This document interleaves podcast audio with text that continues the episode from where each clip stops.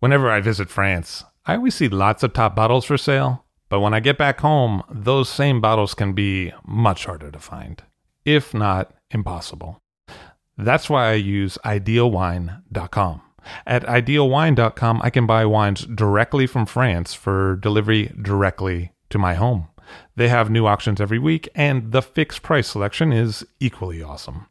Clos Rougeard, Chateau Rayas, and Ulysse Collin, as well as many more greats from all over France, are regularly available on the website. Best of all, it is simple and hassle free to buy them. Ideal Wine handles all the customs and logistics hurdles for you and for me.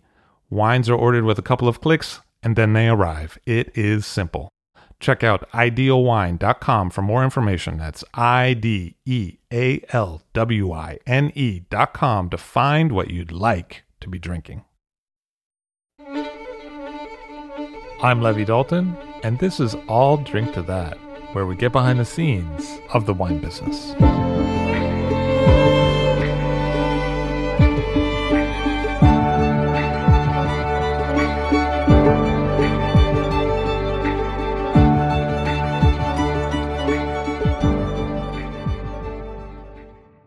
Pascaline Lepeltier on the show today, the sommelier at Midtown Manhattan's Rouge Tomate restaurant. Pascaline Lepeltier on the show today. Pascaline is the sommelier at Rouge Tomate restaurant in Midtown Manhattan. Hey, Pascaline, how you doing? Hey, Levi. I'm doing great. Great to see you. I'm very, very happy to see you too. So you're just back from France, Yeah. and you were competing in a, a what a French sommelier competition. Yes, I did. Yeah. So, um, what he calls the best French sommelier competition. Oh, okay. It's in English then. No, yeah, we kidding. can do that also in French, but I'm not sure everybody's going to Yeah, understand no, what just I kidding say. around. Yeah. So how'd it go? Um, it went pretty well. Yeah, yeah, yeah. What's Yeah. it like to be in a sommelier competition? I guess I mean not a lot of people have done that. Um, what it's like? Um, that's a good question. Um, it's a lot of stress. Yeah, um, it's a lot of wow what i am doing here. Yeah. and i've never asked myself this type of question about wine. And um, it's uh, it's also you know it's for me it's in france. So it's a little bit different. It's like coming back home too and do stuff that i did for for a while when i was over there. So um, because you yourself are French, yeah it tends to be french. Yeah yeah yeah yeah. And um, you know, so like, is there a difference being a sommelier in France today, and which you were for a bit in Brittany, and being a sommelier in New York? I mean, how does that play out? Oh yeah, no, it's um um it's something that a lot of people ask me. Uh-huh, indeed, um, what is the difference between like selling wine in in France and selling wine in America? Um, and yeah, I think there is like a tremendous amount of differences. But I'm, you know, I just worked in New York, so my experience is quite limited regarding what you can do in the states. Oh, I thought you worked for Auberge Le Breton. No, yeah, but in the in the US, I just worked in New York, so you know what. Oh, oh, I see, I I, see. um, okay, okay. So like, I think New York is just a, a dream. Yeah, okay. sommelier. So you're Uh, saying you didn't work in like Milwaukee or something? Yeah, I'm like, but I'm maybe thinking about moving, you know, Midwest and stuff. Yeah, like really? Yeah, no, I'm kidding. You're gonna have to call it red tomato out there when Yeah, you move. I- I heard the Rouge that. Tomate thing is not gonna fly. Oof, yeah, no, it's uh, no New York. New York, New York is a dream. So you know, when when you're a, a some here is like you have. I think one of the most amazing clientele you can dream about. Um, demanding, curious, excited. And which is like in France, a little bit different. Like like something for a restaurant. I think you still have this incredible luck of having a huge tradition, but at one point the tradition is a little bit of a of a weakness too, because it doesn't allow you to to be a little bit more open, casual, curious, to try new things. So yeah, it's it's, it's totally different for me, and I have much more fun here. I would Uh, say. Are there more wines that aren't French on uh, the American list, or Yeah, like you know, we we when I left France, it was still like I left France to start to work in Brussels. So just going to Belgium was a huge kind of feeling of freedom, just because Belgium a little bit of wine, as you may know, as you may have tasted. Yeah, you need to taste some Belgian wine, but they have to import. So the, the market is very very open. Um, so uh, just being able to buy Italian and Switzerland and German and so on and so on, which was very complicated still in Paris. And I don't even speak about Brittany. Was uh, was super excited in Paris. Right now, it's a little bit better. You can really start to find couple of very very good Italian producer, but don't ask too much still. And it's, it's still a very hard sell. Like between Burgundy and Barolo, I can tell you nine guests out of ten are gonna say Burgundy, and one's gonna say, "Yeah, maybe next time I'm gonna get Barolo." So it's a little bit a problem now still. But I mean, it must be nicer to be closer to Burgundy in France. Yeah, no, it's uh, yeah, it's a, it's a huge uh, something that is kind of painful for me being here. Maybe is that true? Yeah, uh, you know, I I just I really do this job because I love winemakers. Mm-hmm. I, I love growers. I know you came back from Italy and you know how it is to just like walk by the vine and and and being able just to to to yes to feel it, to taste it, and everything. So here it's a little bit of disconnection. And yes, being in, in France, you just take your car, you spend your weekend in, in Sancerre, the weekend after you're in Burgundy, and spend two days in Swiss, Southwest. And this is priceless, especially when you really like wine, when you really drink wine. It makes do, a huge difference. Do you think that this connection you're speaking about has shaped a different culture here than you might find in other areas that have a local winemaking tradition? Yeah, maybe. I don't. Um, you know, it's it's also a question of personality because you can be in Paris and live in Paris and be a somm in Paris and just go twice a year in Burgundy and not being curious to go elsewhere. You know, so yes, it's in New York. We still have some wine growing region, and you can still be in touch with with like going to Finger Lakes just that to see the vine growth and everything is still absolutely incredible. But after, there's a real question of how you want to take your job. And you just want to be a buyer and a seller and like dealing with your costs or do you want really to get into wine? And so this way you have to travel and you have to yeah take some time off to spend some dirty hours in the vineyard. Well i wouldn't say that it's not that a cultural thing it's more personal approach of what you want to do let me ask you: Has that always been the approach of French sommeliers that they were out in the vineyards, or is that a fairly new thing in in France? Was it was there more of a divide from people working in the Paris sommelier circuit in the past, or has that always been the way? Um, I think for for a while, you know, in France, for a long time, let's say you were in Bordeaux, you were drinking Bordeaux, mm-hmm. and uh, you may have to travel a little while, but like everything was around you. So it's uh, it's something that for me it's pretty brand new to really travel around the generation before me and my generation for sure. Um, and the great sommelier travel, you know, like it's it's the only way to understand. Um, but this approach of like reading and going abroad and spending times and it's it's yeah, the two are so the last generation, my generation, is still something kind of new, I would say. One of the things that I think you're associated with in the, the New York scene is uh, more of a, approach towards natural wines, as they're often called. Uh, how did that start, and what is what does that mean for you? Yeah, it's not natural wine, or um, how can I say, like no less interventionist type of wine. Oh, it was very simple. So I I I I grew up in Angers and I learned that I wanted to be in wine being in Angers. So Angers is in the Loire. It's it's a it's a very beautiful area. It's it's a very uh, I would say approachable winemaking region. And um, I was extremely lucky at the time to have a, a mentor, my teacher that I still really like Still think is the best professional I ever met in my life.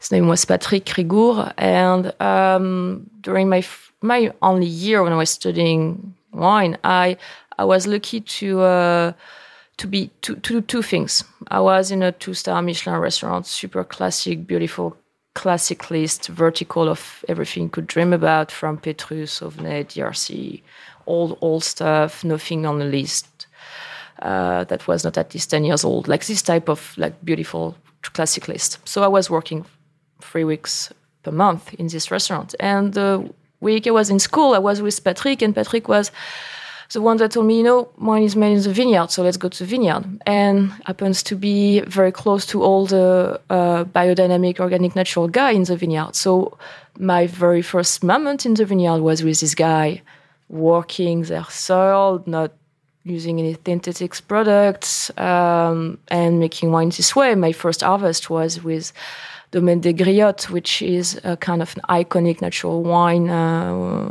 wine team in in in the Loire that um, is like no more working together now, and and so I right away I didn't even thought it could be something so trendy and so uh, today it's it's a it's a very questionable issue, but it was the way they were making wine, and the wine was awesome. And so them and other guys and Jo Pithon and René Mosse and all the they were all doing wine this way. So it's the way I understood wine could be made.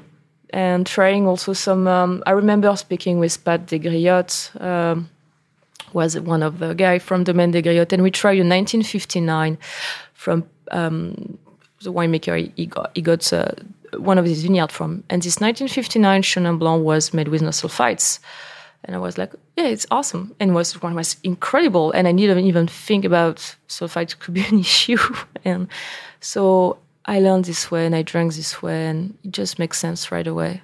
Was it uh, a little bit more of a an issue in the states for you when you moved from Brussels to to here to work at a, a wine list? Was it a little bit more of a a conversation you had to have with people?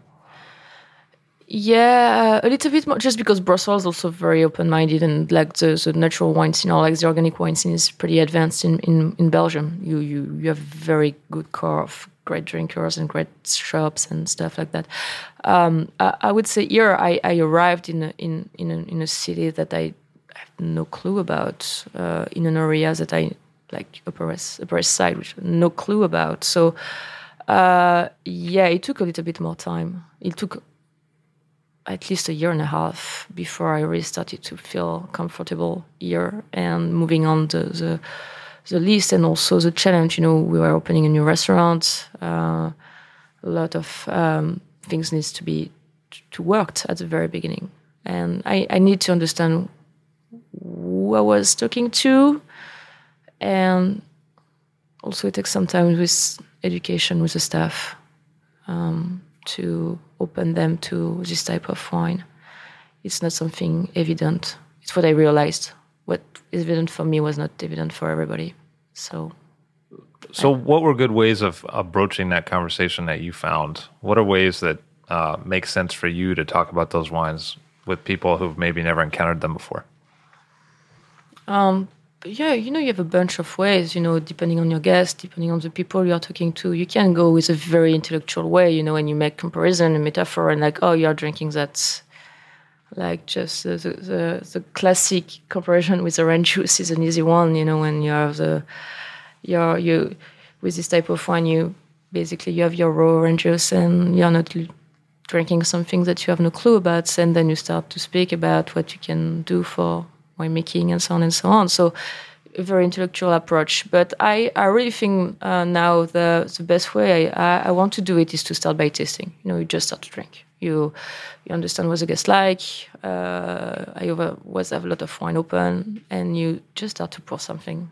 Um, and yes, it's going to be a little bit different. But this is this is my job: is to understand how far I can go with who, and little by little, you give something that they never heard of, they like it, start to, wow, this is, interesting. I really like that. I never thought we can do that. And, and the next time, and the next time, and the next time. And just, you know, it's bringing um, a little bit of question, a little bit of curiosity. So, is developing a regular clientele kind of important for that relationship then? People come back more than once? Yeah, but I think it's what you want to do if you really are in a restaurant business. You know, mm-hmm. you want to mm-hmm. take care of people. You want the people to come back. You want to host them. You want to. It's almost your home. The restaurant, like when I have my regulars coming, it's awesome. You know, it's there. Yeah, they come to see you and it comes to the restaurant. They're feeling like family. It's it's what you want to do. I think in restaurants, you don't want to do a one shot unless, for me, you don't understand what is restaurant all about. You you want you want something to to give a, somebody an, a unique experience for food and service. But but I mean, uh, this being Manhattan, sometimes people are visiting from other places, and some places kind of specialize in people who are tourists coming to visit and then not coming back necessarily anytime soon because they don't live here. But you see the the restaurant you work in as maybe something that appeals more to the people who live here. Uh, we have a lot of tourists. You know, it's very funny because we have um, tourists like I have from, from tourists from Great Britain, and every time they're in town, it's maybe once a year they're coming back to the restaurant, which is awesome. Um, and it's very funny because I keep uh, some uh, kind of relationship with really like the guests, like some Australia, for example, come once and got my card, send me emails, and they're sending me regularly some emails about what they drink. So this is what I think is all about. Yeah, you you can you can have the guest and say, okay, it's just going to be here for once, but I don't think the right way to think about this type of people because you never know how. Restaurant is magical for that, you know. You never know how in a couple of hours you can really meet somebody, and especially through wines because it's what I do. But it's it's absolutely incredible.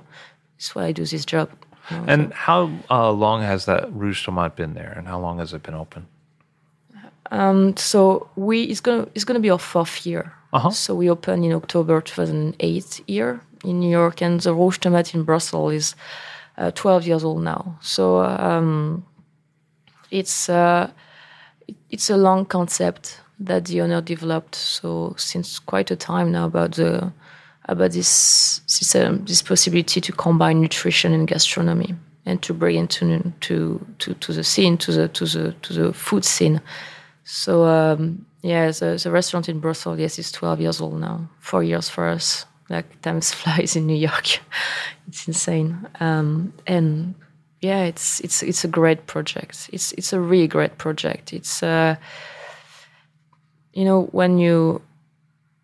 I'm very proud to work for them because they really meet a lot of what I think and a lot of values that I want to share in terms of yeah, you can really think about tomorrow. You can have very like strong, almost philosophical, metaphysical value about about how to preserve the planet and how to being sustainable and how to work with uh, with some social concern and like farm to table and certain stuff. Like all these type of questions are really brought to this place and and we are making a business out of it, but a business at work. So we are showing that it's possible to think in a different way and to provide something in a different way to guests and to make it happen. So um, yeah, I'm extremely proud to work for them. And how has the wine list developed and changed over the four years that you've been there? There is more wine now. There is much more wine. Um, It's gotten a little bigger on the list. A little bit, yeah. Um, it's uh, you know, I arrived in New York.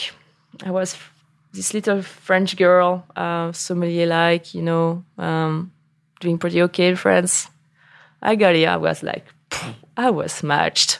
I was like, God, after a month, I understood and didn't know anything about wine, uh, especially one from the world. So the, the list at the very beginning was a very safe type of list. And then I met people, met you, I met. Sorry about that. I keep. Yeah, like I, I, like you, you know, you almost changed my life. Ah. Well, let's not talk too much about the you know the now. parking tickets. Oh God, I would love to.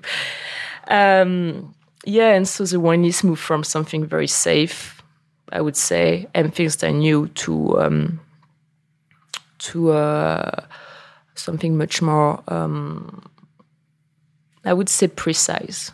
Uh huh. What is that? How does that play out? What's Um, I want like I realize that uh, it's something that I really did it a bit before, but I really wanted this list to every wine with a meaning in Uh-huh. it. You know, um, as a buyer, I have so much. It's it's just for me. It's it's awesome. Right now, buying wine in New York, it's incredible. You can have almost everything you want if you can pay for it, but you can have everything you want. And uh, I realized that the wine list I wanted to put together, when I wanted to every wine for me should be here for a reason, because they were telling something about a place, about a grape, about a style of winemaker. Uh, so I started to be a little bit more, I was yeah precise, of course. Let's say let's take the Loire. Um, started with 10, 10 white wine from the Loire. Now we are much more and much more in the bags that are not on the list. But I wanted to express all the diversity of the region vintage wise and grower wise. You don't need to have 2,000, but you need to have the people you are believing and doing something unique about Chenin Blanc, for example. So I, I grow the list like that, um, trying really to uh, and trying to uh, to be accessible for everybody um, in terms of range, of selection, and in terms of price point. Um, so if you are somebody that doesn't know anything about wine, if you come to the restaurant, we'll find something for you that you can feel comfortable with. Uh, if you are a geeky person like I am, I hope I will have something for you on the list. If you love classic wine with a bit of age, I hope I will have something for you on the list. Uh, if you are don't want to spend more than 60 bucks and want really to have an amazing stuff, I will have something for you on the list, you know. And this is the way I, I decided to increase it and to build it. Um, and also, I'm looking out to because I can select what I want. Uh,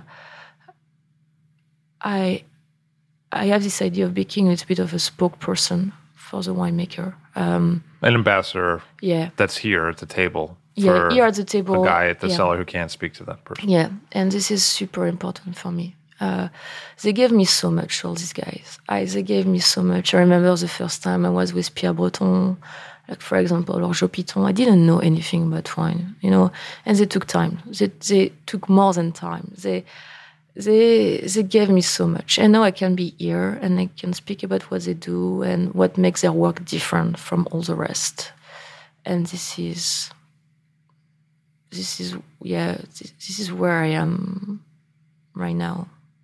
And what are regions that really speak to you? I know you have a connection with the Loire, uh, you know, in your own personal history and, and some of the first vineyards you've, you visited. Are there other areas of the world that you're especially interested in at the moment? like I, I'm I'm still so like I'm still discovering so much, you know. Uh, just even in France, like I was back from Provence, uh, spent a couple of time, like a couple of days in Provence, which is a region that I thought I knew a little bit. I uh, no, I didn't know it. So um, I would say most of the European regions still are for me a, a place to discover. Um, I I have so much work to do still, so much wine to taste. It's I'm, I'm I'm still think like I don't I don't know anything. But yes, for sure, uh, like the Loire, like is still a place that needs to be speaking out for. Um, Italy that I, I dream to visit in depth uh, soon. Um, Austria, Germany, eh, eh, very like I would say, really everywhere. But I still have this attraction for Europe. Um, I would like to uh, get the same type of feeling for what they call the New World, and I still don't have it. I got great, beautiful emotion with very rare bottle of wine. Um, I would like to go and visit, but my my my thirst right now is still for Europe. Um, so much stuff to to to to to taste and understand.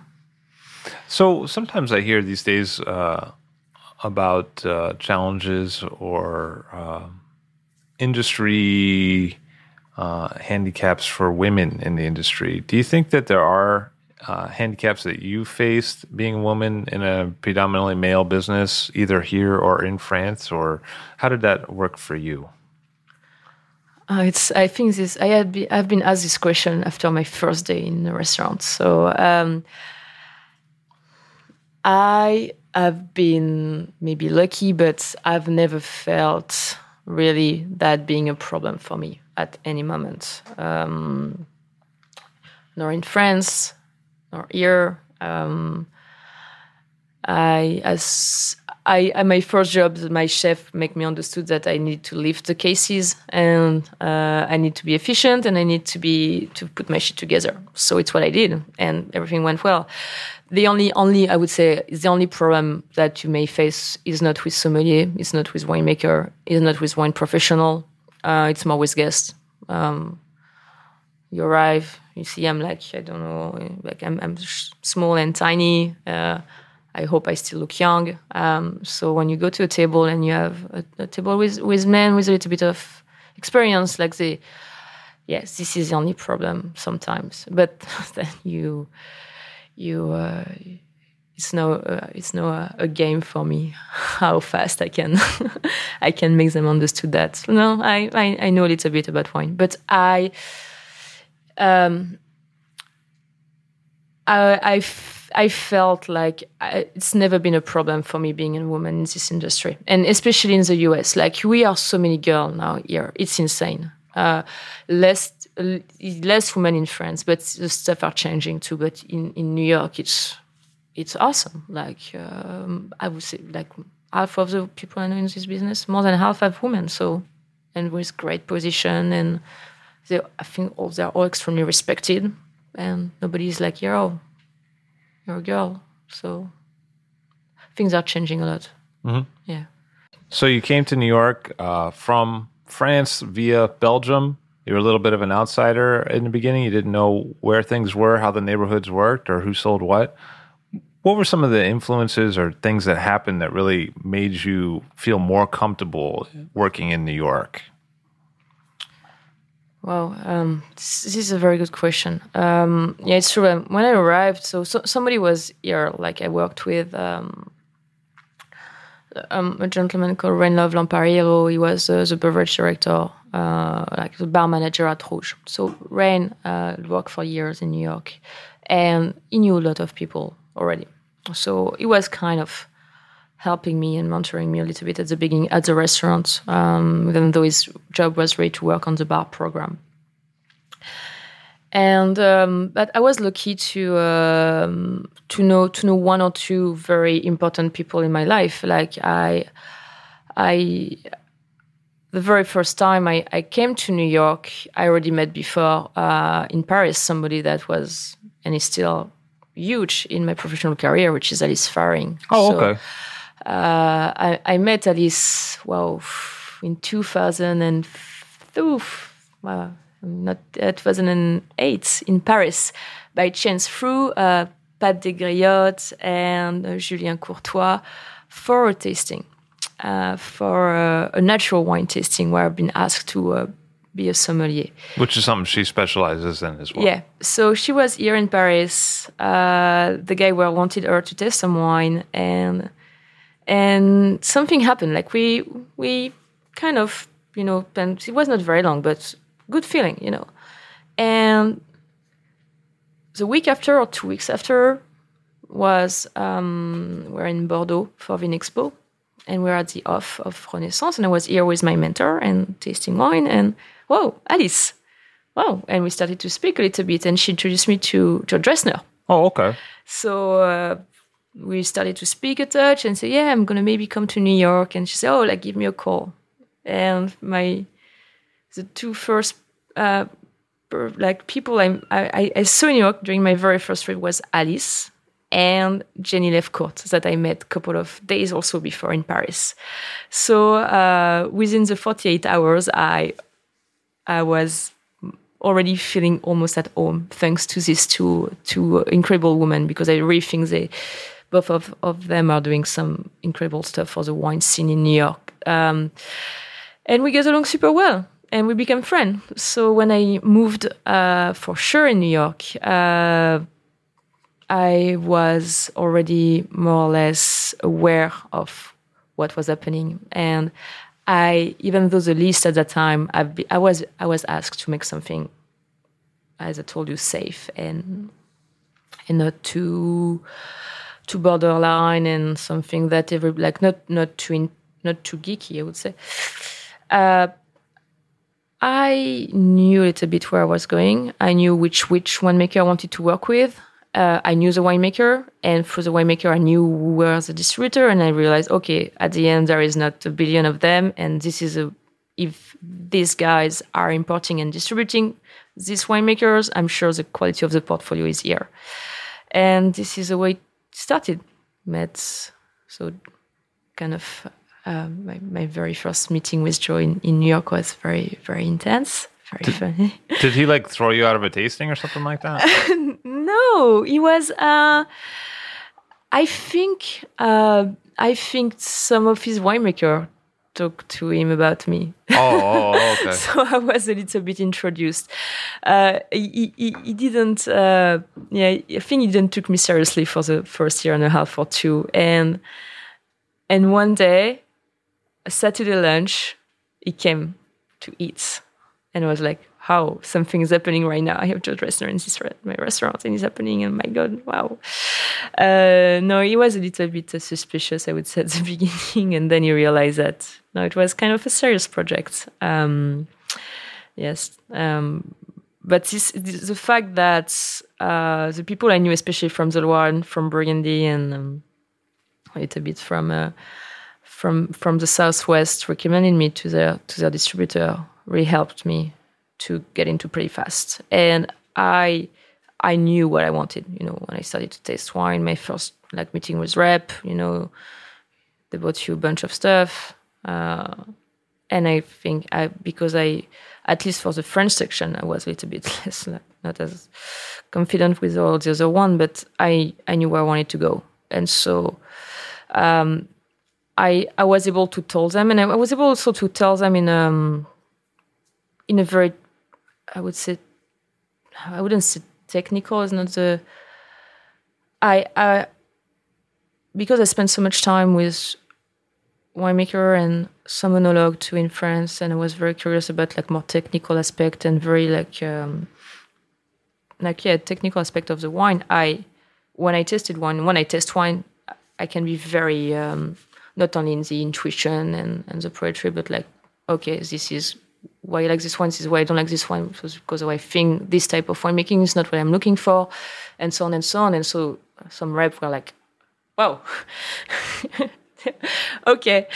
and I say, I don't want to taste that. Oh, I want to taste that, yes, for my personal curiosity, but this is not what I want. This is what I want, is where I want to go. And that was very helpful right away. Do you think that setting a, a clear focus like that helps you not only buy, but helps customers understand where you're coming from once you develop a re- reputation for a certain style of wine? Mm, yeah, I'm sure. Um, yeah, I, you know, I,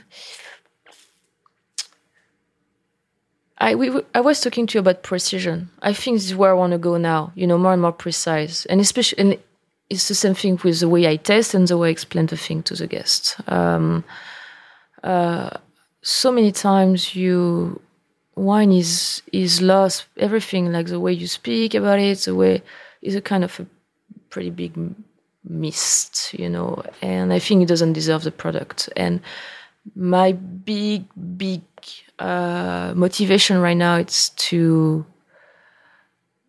to get better at describing, understanding, and give it back in a very precise way. So, what does that mean? What does that mean? Like, what would be an example of that? Mm. Uh, how can I explain that? I have, I have a there. There is one. I, there is one sommelier that I really admire in Okay. terms of uh, his ability to taste and his ability to be linked to the terroir and the ability to speak to people. And his name is Olivier Poussier. He has been best sommelier in the world. He's French. Um, he's an incredible tester Okay. and a very respectful tester. And travel a lot. He's, he's very like he has this ability to perfectly, perfectly, for me, give you wherever you are to adapt his, his way of speaking about wine to give you in a just couple of words what the wine is all about Okay. uh, and you know why he likes, you know why he doesn't like.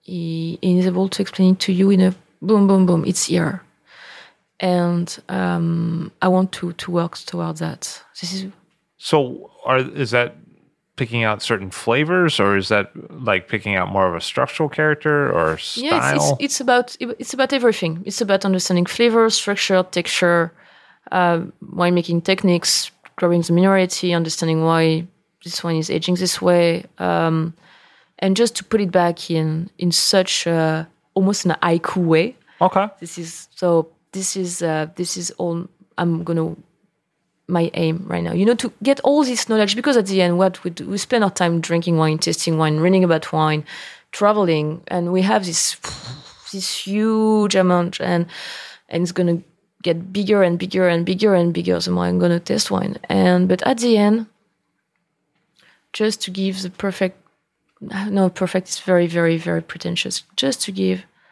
all all this incredible amount of stuff we try to squeeze in our head and just to give and to get what is uh, essential. How do you know when to take someone on a trip? Like, how do you know when to be more of an ambassador for a winery that these people haven't heard of, or when to play to the taste that they already have? How do you know how to bring certain people along and not others? It's ah, it's an intuition. You know, Uh-huh. you you know it very fast. I'm sure you know that. I'm sure you you have this experience. And with it, two seconds, the way they say hi, the two the the the, the questions, the way they are going to ask you a question, uh, the way they're going to feel confident or not. Um, and especially with my list, you know, at Rouge there is very there is a lot of like I would say maybe 80% of the time people are like, ah, we don't know any wine on this list. Does that happen? yeah. yeah. There is there is certain names that are uh, of course certain region. You know, there is region we have we have this Sancerre, Chablis, Champagne, all that stuff people knows. Um, but uh, producer wise there is a l- very few of them that are extremely mainstream and, and recognizable by a lot of, of, of guests. So just by the list, people are like, wow, where I am. And um, um, so you feel it very fast. You feel it very fast. And this is the experience of a, of sommelier and having to, to work with an, in an hospitality business. You need to get right away. Um, is it a date and he wants to im- impress his girlfriend the first time? Uh, are they just here really to enjoy the food and their foodies? Um, like, of course, it's the traditional business dinner, but maybe among them there is one of them that is very into wine, and and right away, and you can start the conversation, and then you adapt. But you arrive, you come at the restaurant, you want to drink your Malbec from Argentina. We are gonna give you I'm going to give you the Malbec of Argentina. You are going to smile about, and you're going to be so happy with. Uh, it's what I hope to do. Maybe like, I, I'm sure I fail a lot, but this is what I try to do. Um, and um, this is um,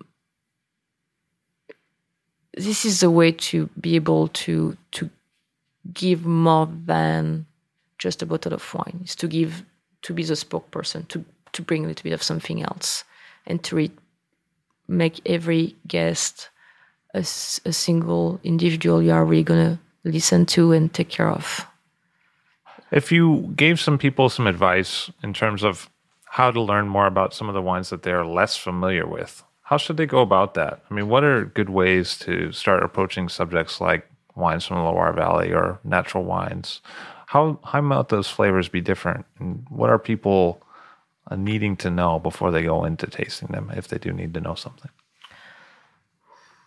The, I, yes, knowing maybe they're going to taste flavors they're not used to taste anymore, but you just say, you know, it's like your food, you know, not sure you eat kale when you were two and now you are eating kale. So bitter is part of your of your world. Just think that when the same thing is not only sweet and spice, there is much more going on and and you are going to find certain flavors and textures that you like and some that you don't like. So you have a wine key, so use it. Yes, you want to discover it. New York is just full of absolutely incredible wine shop, wine professional, wine bar um, with people that more than happy to open your doors. So maybe instead of tomorrow when you're going to want to buy a bottle of wine for home and just grab the first one of in your supermarket and I don't know, I don't go to supermarket. I go to your wine shop and say, you know, I want to spend 12 bucks uh, 15 bucks. I really like this type of wine yesterday. I don't remember the name, but do you have something close? And uh, and you open the you open it. I really think you you you you um the same way you build your your your your movie culture or or book culture or literature. Yes, you're going to start with something that is going to be easy and simple, and one day you're going to be a little bit curious and you're going to watch an avant-garde movie like it was could be very, very disturbing. You're not going to like it, but at least you open the door and you start to be curious. Same thing with wine. One of the things that you talked about was building a bigger list. Although in Manhattan, often I noticed that a lot of the lists seem to be getting smaller. Um, is there an advantage to building a bigger list now that some of these other lists are, are missing out on? Is it part of the customer service to be able to offer people a broader selection, or what are the real benefits for you? Yeah, I would say it's for it's for the customer. It's for me. It's for the restaurant. We are a pretty big restaurant too, um, so we are moving. We are moving a lot of wine. So, uh, um, like what what happened is instead of having two cases of one reference, now I have two bottles of 12 references. So it's just becoming a, a very easy the list start to be a little bit then like difficult to manage sometimes. But uh, yeah and to make to to to create uh, like to be able there is so much one i want to work with. There is Mm-hmm. so much one i want to talk about. There is so much one i want to try. Want, so by by having a, a bigger list but with more references but volume wise with less less less bottle per reference um we it just being able for me to improve and to re like find the right wine for the for the guests uh, and um, this is extremely exciting you know. Really having something that is alive it's changing changing all the time looking moving tasting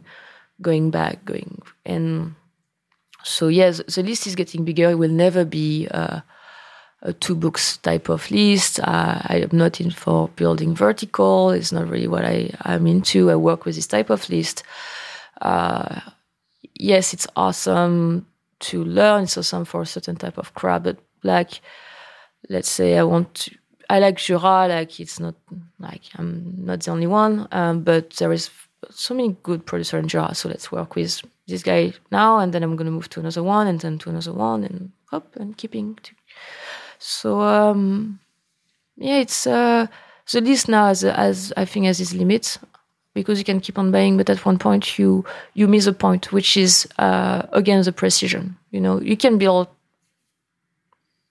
So if you have the money, you can build the biggest list you want, but you are missing. I think at that point, uh, what I, I, I wanted to do, which is really a message and really trying not to have twice the same wine on this or twice something very close because for me it doesn't make sense. I will do one and I will do another after. Of yeah.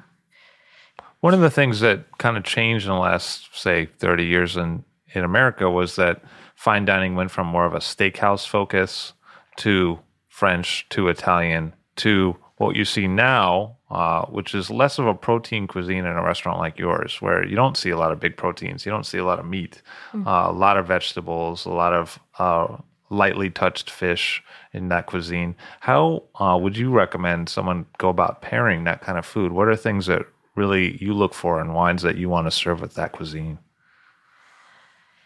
Yeah, like with the food at Rouge, it's uh, very pure food. Um, just because of the nutritional concept, we are not using any cream or butter nor savory dishes. We don't fry, we don't grill. Uh, we try, we everything is fresh. Uh, we try to preserve all the nutrients, uh, which means that my chef Jeremy Bearman needs to do an incredible work to with the best product to to magnify their flavors and the combination. So a lot of um, a lot of acidity, a touch of sweetness, not too much, not a lot of salt, more spices. So it's a very uh, almost pointiste type of food with just a couple of flavors that are put together, which means that for me, I need to work with wine that are a little bit more subtle. Oh, okay. Uh, it's not going to be the big, huge, boom in your face type of wine. Wine with more acidity, one with more bitterness, wine with a moderate amount of alcohol, uh, one with a, a great work on tannin. So at the end, you are you are going to one with more subtleties, which is linked to, I think, a lot of organic and biodynamic and less interventionist type of wine are. They are more subtle. There is much more things going on in terms of flavors and in texture. Um, and they are very interesting to work with for that reason. There is not only alcohol, a certain aspect of sweetness, and for the red, some tannin. There is savory, saltiness, bitterness, different type of acidity, malic, citric, lactic, volatile acidity. You have all that stuff going on. Some touch of oxidation too that can be very interesting to work with. Um, and this is oh I, I, try to work with my wine. Yeah. Um, the challenge is how to work with the red. Of course, everybody wants to drink red. Um, wants to, and they just know that most of my guests know Pinot Noir is light, but there is a bunch of other lighter style of red wine that you can work with. Other grapes, other region, work with your age also. So I'm trying to get older, older type of wine because you can really make great pairing with. And so he, he forced me to think about new direction in terms of what I can offer. Of course, I have the big, big guys, and I have nothing against big guys when they're absolutely balanced. But the balance is the key. Do you ever think about going back to France and working there, or is the the pool of New York very very strong? Like right now, I I I'm just so happy to be to be in New York. Mm-hmm. Um, I'm lucky to to to travel back quite often to France. Uh, right now, the the French scene um, is moving. Paris is moving, but there is nothing comparable to New York. You know, I feel incredibly lucky to be here. Uh, there is such an energy and emulation, and economically, let's let's face it, like New York is is doing is doing okay, more than okay regarding what's going on in Europe. So um, I have so much to learn still here, um, and yeah, there is all this exaltation. Like you are in Paris right now, um, there is not that many even sommelier position. What's going on is not at all the same. Here, almost every restaurant now has a sommelier. Um, in Paris, it's much more difficult. In Europe, it's a little bit more difficult too. Um, yeah, no, Europe. I, I, I really miss France. I, I miss France for wine wise because I, I I would love to be much more in the vineyard. Yeah, this is this is huge for me, and I'm really missing that.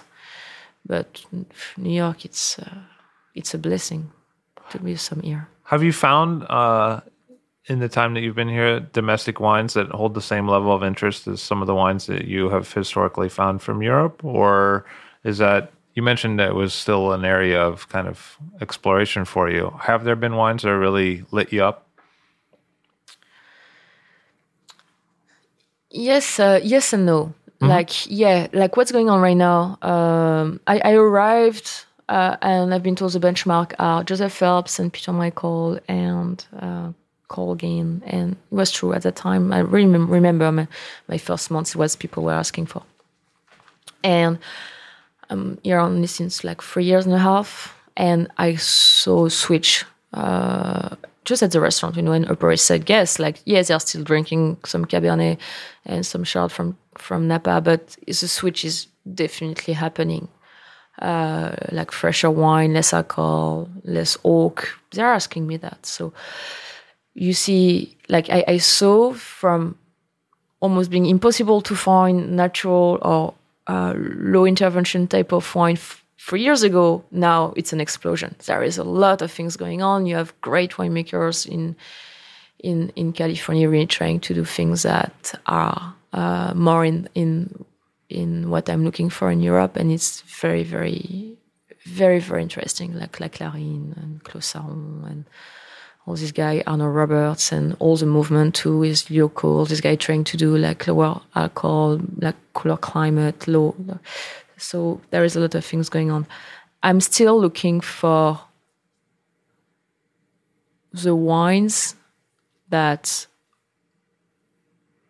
for me will be the mind blowing wine. There is a lot of very, very good wines that I really enjoy to drink. But you know, this type of wine when you're like just sitting and you are smelling your glass and you are just like, wow, like this is, this is incredible. It doesn't need to be a DRC from I don't know which vintage, but there is, I have much more that type of experience in Europe, in France, in Italy, in Germany that I had in, in the States and I'm still looking for that type of wine. And all the experience where I was, wow, this wine from the US are incredible. Were wine from the 70s mm-hmm. and the 80s. Um, some wine from the Arieh vineyard, like 76, 70, all, all the 70s. I was, I was, I was really like, this is what wine is able to do. Some Stony Hill from the 70s to from some Diamond Creek from that set period of time. Like, yes, I had the wow. With more recent thing, not yet. Not yet, unfortunately. And I'm dreaming to find them. Like, it's really like lately, one of the wines I was, I really thought was very, very amazing was one of the one from the Finger Lakes. Mm. Oh, okay. From um, Hermann Wiemer, the, his 2009 Magdalena. And um, I like it was like, mm, yes, there is there is something here. But uh, I'm is why I'm looking. I really want that. I really want um, to find with this new generation of winemaker this this feeling of of wow, the wine is unbelievable. So now you've settled into New York a little bit. Uh, your restaurant's in uh, right off Fifth Avenue and basically the the Upper East Side. What's that neighborhood like in terms of the clientele versus what you might find in some of the other neighborhoods of New York? the clientele, you never know. Uh-huh. you never know. Uh, this is uh, this is this is a, the great part. Um, uh, on on the floor at the same time, you can have our neighbors living in the Upper East Side. Uh, you have all the business around us. Well, a lot of people from fashion industry, a lot of people from like all these type of brands, a lot of tourists, a lot of tourists, uh, a lot of foodies, a lot of people coming from just like enjoying themselves from out of town. They heard about us. A lot of people with uh, also uh, careful about their food because now um, a lot of people know about our nutritional concept. So we have a lot of people with allergies and things like that coming to the restaurant. Uh, and so you take everything at the same time and you have a floor. So you don't know where you go. Never. I never had, yeah, you look at the table, but I, it can be anything at any time. Movie, like movie star on one side, and then you have just like a girl from Jersey coming out for a drink on Saturday night, and then you have these foodies from Sweden, and and you have people from French, the French, um, French United Nation coming, like everything, everything, and it's you never know, which is awesome. I, I really love that. You know, when you when you work in two or three star Michelin, you uh, which I did before, you know where you go. You know, it's almost safe. You know that your the guests that you're gonna have are gonna be um, here for the food and for the like here at the restaurant, they come sometimes just to eat. And they are like, oh, we thought you're Belgian and there is no mussel on the menu. I'm like, no, there is no mussel and we don't have any fries. And I'm sorry. and you need to adapt. And so it, it kept you very humble, you know, because yes, uh, maybe I'm going to have the most amazing chat at one table with let's talk about these burgundies that we tried in the cooperation between 1993 and 1996 in Chambolle and Gevrey, one table, and the table next door. I'm going to be I'm gonna be crushed because they're gonna they're not gonna find Santa Margherita and Veuve Clicquot on the list, and I'm gonna be they're gonna kill me in front of the guest and next next table. So yeah, keep you on your toes. keep you on your toes. In terms of other neighborhoods in New York, you know, sometimes we hear about uh, kind of a, a, fascination in Paris with the Brooklyn dining scene. Uh, in your visits back to France, have you noticed that at all, or is that more like uh, kind of something we hear about here, but it's maybe less evident there. That people are fascinated by what's going on in Brooklyn for the yeah, food. Yeah, uh, it's starting little by little. Uh, I would say because you have also more French uh, from more American chef now in Paris. You know, Uh-huh. um, like, Like Spring, Frenchie, Frenchie, all Spring. that guy. So it's still a very foodie scene. You know, like um, so the foodies, I'm sure, are talking among themselves about what's going on in Brooklyn, but it's a small percentage of the French population. It's like say 0.5 percent. Um, no, there is that, but we, I think f- f- people still have a hard time when they've never been to the US. When I tell them, you know, what's going on in New York is just incredible. New York is a is a is a world capital of food right now for me. So you you would be extremely impressed. And we are it's funny. We are, I was talking with like uh, oh some of my uh, competitors like during the competition, and they were working in in two or three star Michelin. Okay. And we are talking about the experience in three stars. And they were like, they couldn't believe when I was telling them, you know, you go to some two or three in New York, you you are gonna be extremely surprised by the level of everything, the level of the food, the level of service, the level of it's it's really it's very high.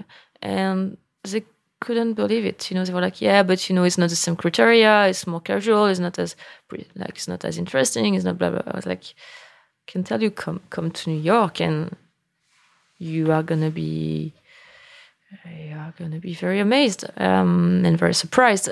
So it's still a little bit this idea of yes, there are things going on here, but it's not at the level that we can do in France. And I don't think it's the case. I don't think it's the case at all.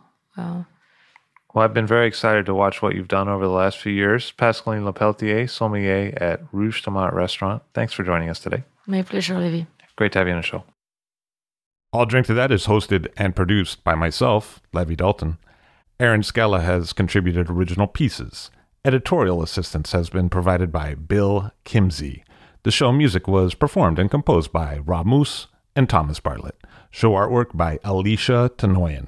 T shirts, sweatshirts, coffee mugs, and so much more, including show stickers, notebooks, and even gift wrap, are available for sale if you check the show website, illdrinktothatpod.com. That's I L L drink to that P O D.com, which is the same place you'd go to sign up for our email list or to make one of the crucially important donations that help keep this show operating. You can donate from anywhere using PayPal or Stripe on the show website. Remember to hit subscribe or to follow this show in your favorite podcast app, please. That's super important to see every episode. And thank you for listening.